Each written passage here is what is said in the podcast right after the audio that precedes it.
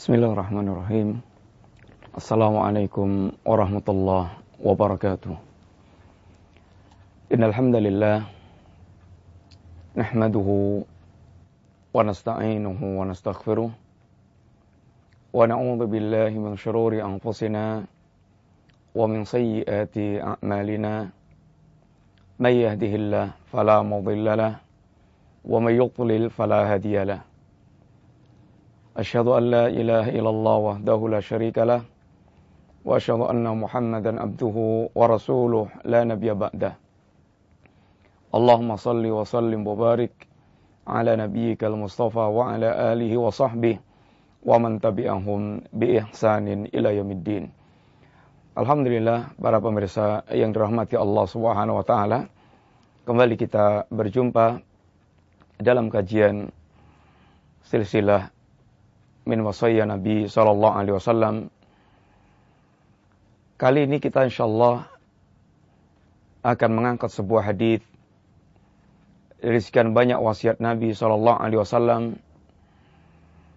Ya hadis ini dimuat oleh Syekh Al-Albani rahimahullah taala dalam Sahihul Jami' hadis yang ke 7855. Ini Rasulullah SAW bersabda, khamsun. Ya ma'syaral muhajirin khamsun. Idza tulitum bihinna wa'udzu billahi an tutrikuhunna. Ya ma'syaral muhajirin wahai segenap para muhajirin ada lima perkara. Yang seandainya kalian diuji dengan lima perkara itu maka sungguh Aku berlindung kepada Allah Subhanahu wa taala dari lima perkara tersebut menimpa kalian, menemui kalian. Apa lima perkara yang disebutkan Rasulullah SAW? Yang lima perkara ini apabila menimpa yang terjadi adalah bencana. Yang pertama, lam hadil fakhishatu fi qaumin qad hatta yu'linu illa fasha fihim at-ta'un wal auja allati lam takun fi aslabihim alladina madaw fi aslafihim alladina madaw tidaklah sebuah kekejian menimpa suatu kaum Bahkan mereka terang-terangan melakukan perbuatan keji tersebut. Kecuali akan ditimpakan Allah kepada mereka at-ta'un, penyakit ta'un, wal auja, dan kelaparan yang tidak atau yang belum pernah menimpa kepada para pendahulu mereka. Yang kedua, walam yanqusu al-mikyal wal mizan illa ukhidu bisinin wa syiddatil ma'unah wa jawri sultan. Tidaklah suatu kaum mereka mengurangi timbangan dan takaran, mengurangi takaran dan timbangan, kecuali akan ditimpakan kepada mereka paceklik, dan krisis yang berkepanjangan dan kejahatan para penguasa. Yang ketiga, walam yamna'u zakat amwalihim illa muni'u al-qatra illa muni'u al-qatru minas sama' walau lal bahaim lam yumtaru tidaklah suatu kaum mereka menahan zakat hartanya kecuali akan ditahan oleh Allah Subhanahu wa taala air hujan. Seandainya bukan karena binatang ternak tidak akan diturunkan air hujan kepada mereka. Yang keempat, walam yang kubu ahdallahi wa ahda rasulih illa sallatallahu alaihim aduan min ghairihim. Ya'khudhu ba'dha ma kana fi aidihim. Tidaklah suatu kaum mereka memutuskan perjanjian terhadap Allah dan Rasulnya. Kecuali Allah akan kuasakan kepada mereka musuh. Dari selainnya, yang mereka, para musuh ini akan mengambil sebagian apa yang ada di tangan-tangan mereka. Kekayaan mereka. Yang kelima, walam tahkum a'immatuhum bi kitabillahi wa yatahayyaru bima anzalallah illa ja'alallahu ba'sahum bainahum. Tidaklah suatu kaum, tidaklah para pemimpin umat ini berhukum dan hukum Allah Subhanahu wa taala apabila para umat para pemimpin umat ini mereka tidak berhukum dengan hukum Allah bahkan mereka memilah-milah hukum Allah Subhanahu wa taala maka Allah akan timbulkan bencana di antara mereka Para pemirsa yang rahmati Allah Subhanahu wa taala. Inilah di antara yang pernah Nabi wasiatkan kepada para sahabat Nabi radhiyallahu alim jami'an. Nabi mengingatkan tentang tertimpanya lima perkara. Mengingatkan agar dijauhi lima perkara itu dan agar jangan sampai mereka terjerumus dalam lima perkara itu.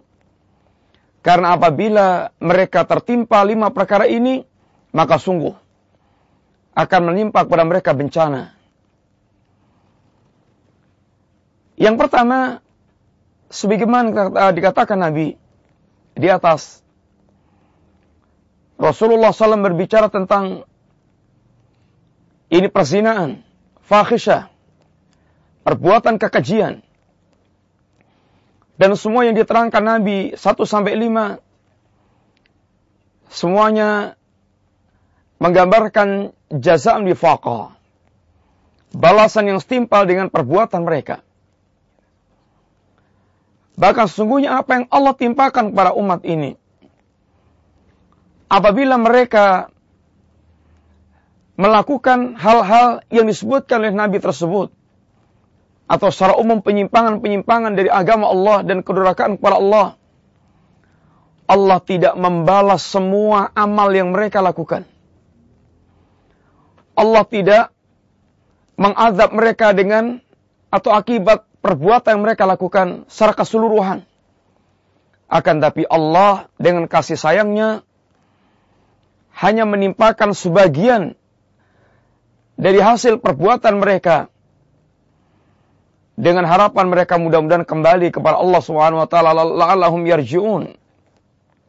Dhahara al-fasadu fil barri wal bahri bima kasabat aydin nas liyudhiqahum ba'dalladzi amilu la'allahum yarji'un. Telah nampak kerusakan di daratan dan di lautan disebabkan ulah tangan manusia, perbuatan manusia. Dan Allah hendak menimpakan sebahagian dari hasil perbuatan yang mereka lakukan.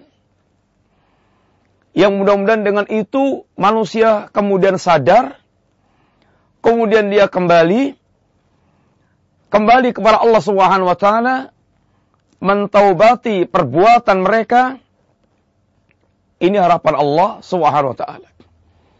Dan ini merupakan kasih sayang Allah kepada ini manusia ini. Para para hamba-hamba. Para pemirsa yang dirahmati Allah Subhanahu wa taala. Sungguh seandainya Allah Subhanahu wa taala menimpakan akibat perbuatan mereka secara keseluruhan, niscaya tidak akan tersisa kehidupan ini dari para makhluk. Karena akan habis, akan diadab habis oleh Allah akibat perbuatan mereka. Sebagaimana dalam ayat diterangkan oleh Allah Subhanahu wa taala Walau yu'akhidullahu an-nasa bima kasabu ma taraka ala dhahriha min dabah. Seandainya Allah Subhanahu wa taala seandainya Allah Subhanahu wa taala menimpakan kepada manusia seandainya Allah menyiksa manusia terhadap setiap perbuatan yang mereka lakukan niscaya tidak akan tersisa di muka bumi ini kehidupan dari makhluk yang melata di muka bumi akan ludes, akan habis. Karena saking betapa sangat durhakanya manusia. Betapa sangat kufurnya manusia. Betapa sangat ingkarnya manusia dengan nikmat-nikmat Allah Subhanahu wa taala. Yang padahal bagaimana ketika Allah Subhanahu wa taala menerangkan nikmat yang Allah curahkan pada manusia. Wa ma bikum min nikmatin faminallah. Tidak ada satu nikmat pun yang dirasakan manusia kecuali nikmat itu datangnya dari Allah taala. Tidak ada satu nikmat pun kecuali datang dari Allah. Dan bahkan Allah dengan rahmatnya telah mencurahkan nikmat pada hamba dengan nikmat yang sangat luar biasa. Alam tarau anna Allah sakhara lakum ma fis samawati wa ma fil ardi wa asbagha alaikum ni'amahu zahiratan wa batina. Tidakkah kalian memperhatikan, tidakkah kalian mengetahui, melihat bagaimana Allah Subhanahu wa taala telah menundukkan langit dan bumi? Bagaimana Allah telah menundukkan langit dan bumi untuk manusia? Sehingga keberadaan langit dengan segala yang Allah ciptakan. Keberadaan bumi dengan segala kandungannya. Bahkan Allah jadikan agar jadikan sebagai khidmat untuk manusia. Dan ini merupakan nikmat Allah yang luar biasa. Bahkan kata Allah wa asbagha alaikum ni'amahu zahiratan wa. Allah yang telah mencurahkan segala nikmat yang zahir dan nikmat yang batin. Betapa sangat banyak nikmat bahir yang kita rasakan dari Allah SWT, yang kita dapatkan dari Allah, lebih-lebih nikmat batin. Dan itu seandainya kita diperintahkan, kita berusaha untuk mengkalkulasi nikmat Allah, dipastikan tidak akan mungkin bisa. Nikmat bahir, jasad yang sehat, dengan segala organ tubuh yang Allah berikan pada kita, yang tidak terkena penyakit. Coba kalkulasi, silahkan datang ke rumah sakit, lihat setiap bangsal, bagaimana para penderita penyakit, berapa banyak dana yang telah yang akan dan mereka telah keluarkan.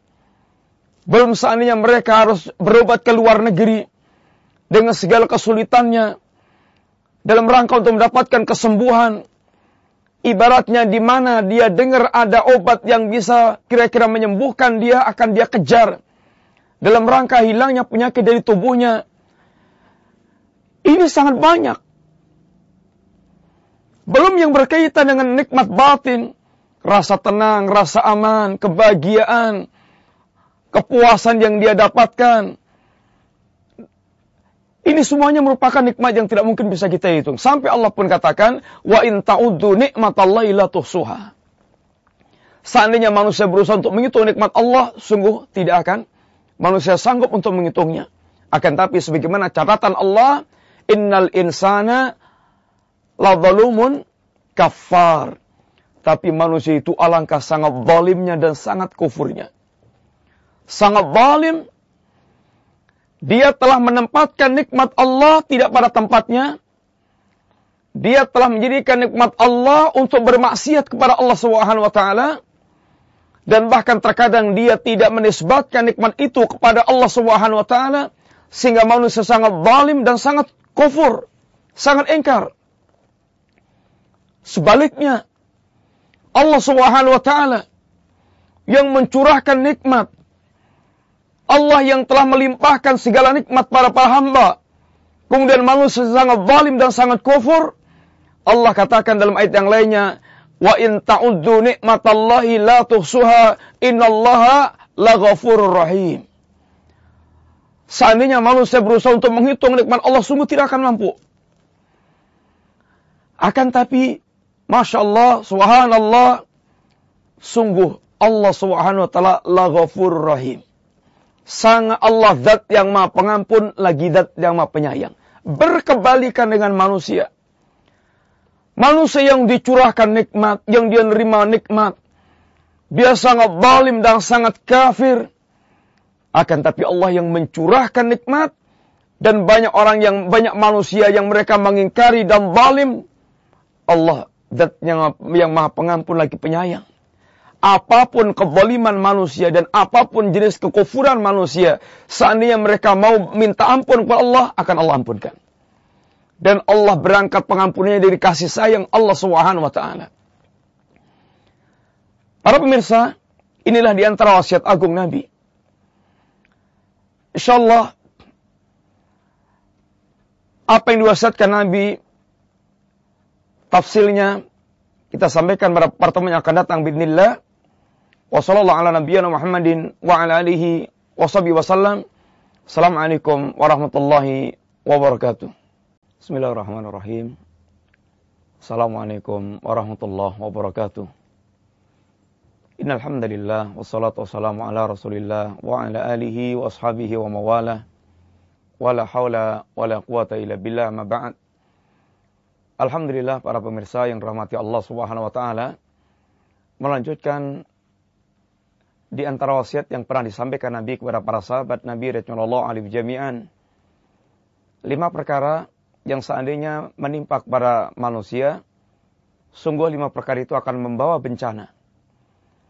Apa lima perkara itu? Yang pertama, lam hadil fakhsyatu fi qaumin qad hatta yu'linu illa fasha fihim at-ta'un wal auja allati lam takun fi aslafihim alladina madaw.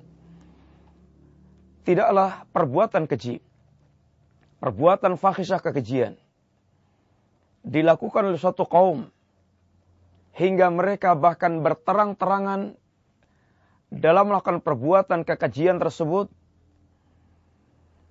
maka Allah akan sebarkan di tengah-tengah mereka penyakit ataun dan kelaparan yang tidak pernah menimpa pendahulu mereka yang sebelumnya. Ini yang pertama. Para pemirsa, cobalah lihat apa yang terjadi di sekitar kita. Betapa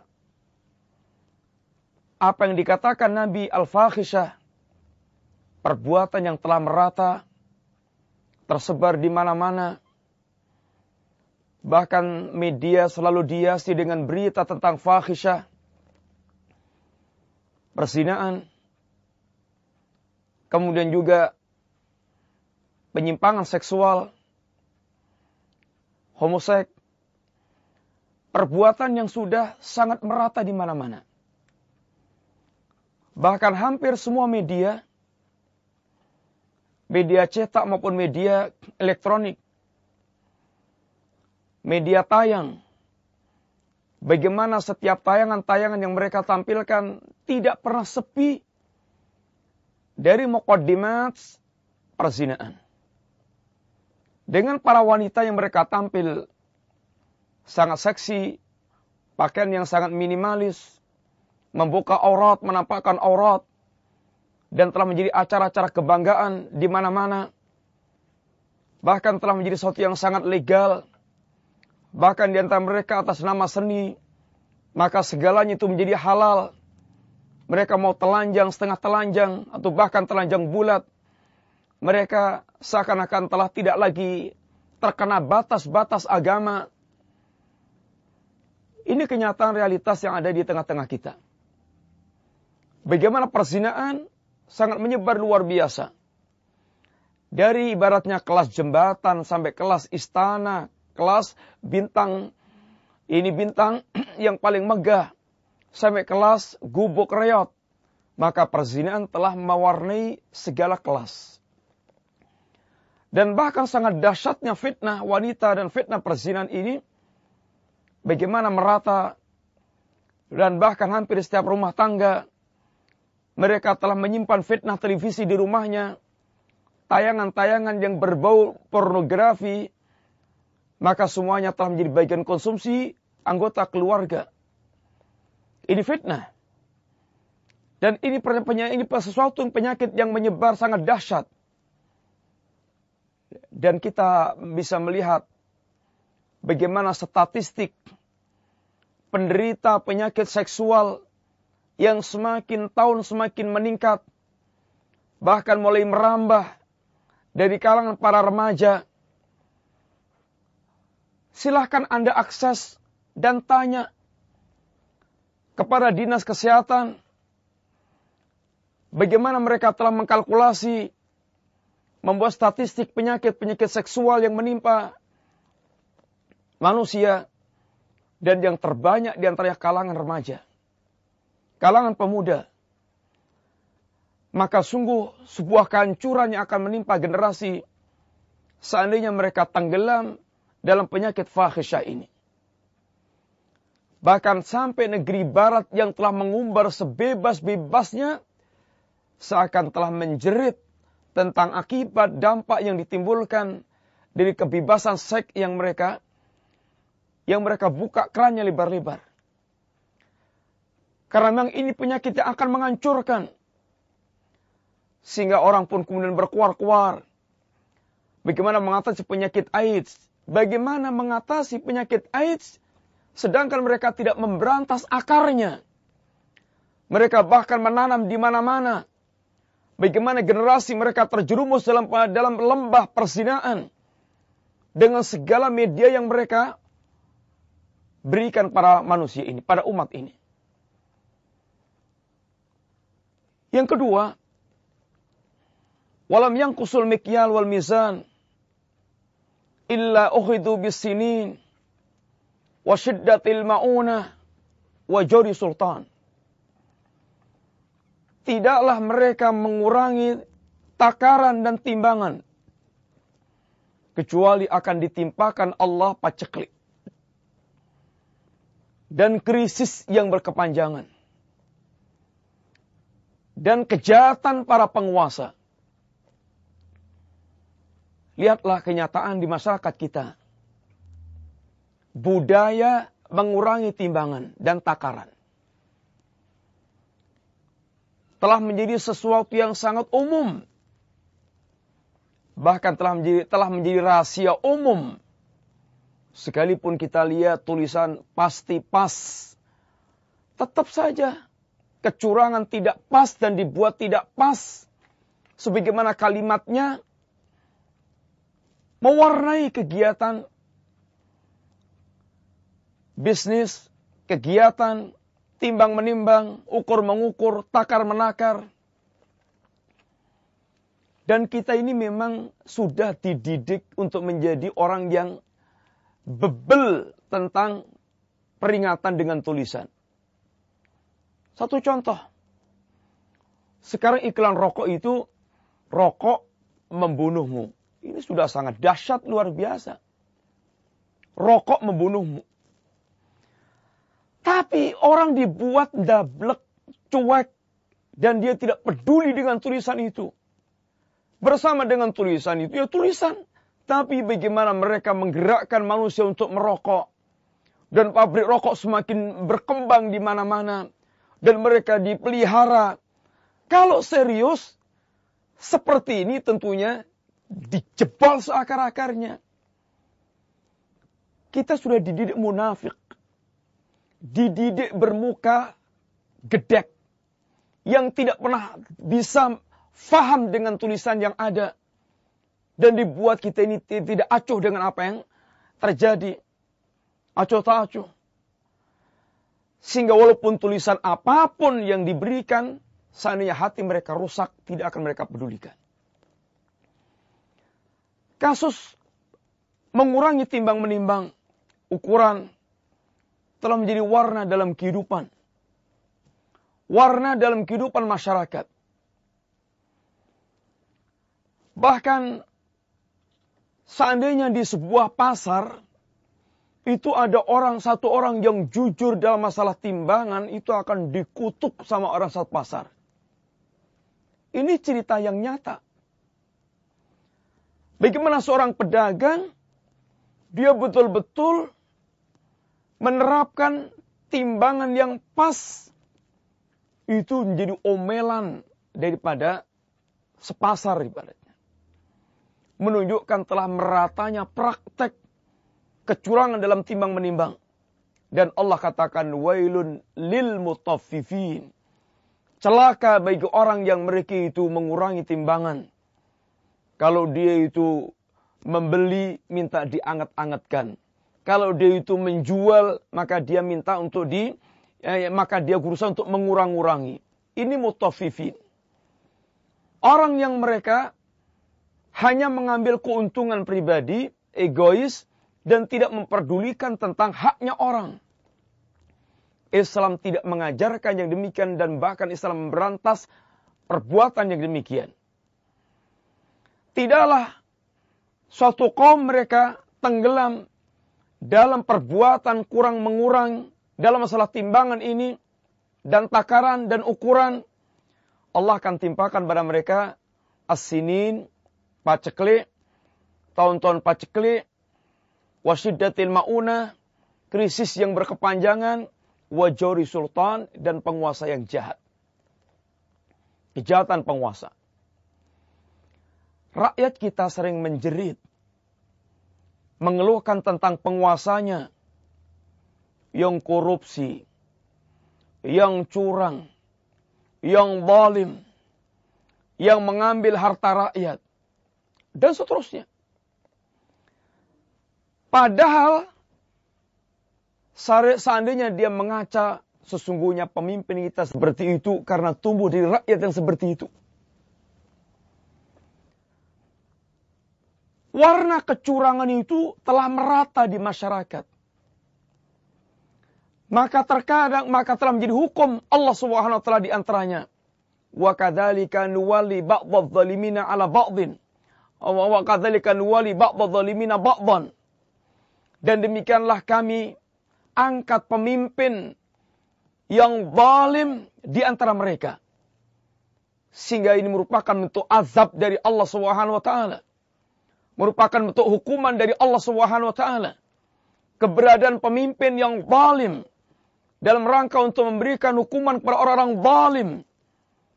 Sehingga apabila rakyat dia menginginkan pemimpin yang baik, pemimpin yang adil, yang jujur, pemimpin yang perhatikan rakyat, maka wajib setiap kita, para rakyat, untuk memperbaiki diri kita, termasuk yang dikeluhkan bagaimana alam bencana alam yang selalu menimpa, kekeringan, krisis, mahalnya harga-harga, melambungnya harga-harga, semuanya merupakan musibah yang sesungguhnya merupakan dampak dari perbuatan para rakyat sendiri penguasa yang zalim, yang penguasa yang jahat, krisis yang menimpa, tahun-tahun paceklik, ini semuanya merupakan musibah yang ditimbulkan karena perbuatan yang mereka lakukan. Yang ketiga, walam yamna'u zakat amwalihim illa muni'ul qatra minas sama' walal bahaim lam yumtauru. Tidaklah mereka menahan harta zakat. Kecuali Allah akan tahan pula turunnya air hujan, seandainya bukan karena binatang ternak tidak akan Allah turunkan. Negeri kita ini sudah kenyang dengan yang seperti itu. Dan sering kita ditimpa ini kekeringan. Kalau kita mau sensus, orang yang berkewajiban zakat itu sangat banyak dan sangat banyak. Sangat banyak. Tapi kalau kemudian disensus lagi berapa yang telah mengeluarkan zakat, alangkah sangat sedikitnya. Seandainya orang yang mereka telah mencapai nisab zakat, dia mengeluarkan zakatnya. Dan kemudian diberikan haknya kepada para fukara wal masakin dan yang mereka berhak untuk menerimanya, ini merupakan sebuah Ya ini solusi yang sangat besar untuk semakin mengurangi jenjang kemiskinan dan mengatasi masalah yang ada dengan harta zakat yang dikumpulkannya. Tapi berapa banyak orang yang mereka menahan harta zakat mereka. Yang mereka sangka dengan itu dia akan tambah kaya dan tambah baik. Tidak. Bahkan yang akan mereka dapatkan kebangkrutan dan kebakilan dan tercabutnya barakah harta yang mereka miliki. Yang keempat. Yang keempat. Walam yang kudullaha, walam yang kudu ahdallaha, walam yang kudu ahdallahi wa rasulih Tidaklah mereka itu membatalkan, mengingkari perjanjian Allah dan perjanjian Rasulnya. Illa sallatallahu alihim aduan min ghairihim ya'khudhu ba'dha makana alih ya'khudhu eh, ba'dha makana fi aidihim. Apabila mereka memutuskan perjanjian Allah dan perjanjian Rasulnya, mengingkari perjanjian Allah dan perjanjian Rasulnya. Perjanjian dengan Allah kita akan mentauhidkan Allah. Kita akan mentaati Allah Subhanahu wa taala. Sebagaimana Allah katakan kepada para hamba, Bukankah alastu birabbikum? Bukankah aku Rabb kalian? Sesembahan kalian? Qalu bala. Iya, ya Rabb kami mengakui ya Rab, engkau adalah sembahan kami. Qalu bala syahidna, bahkan kami menyaksikannya. Ini perjanjian Allah dengan para hamba.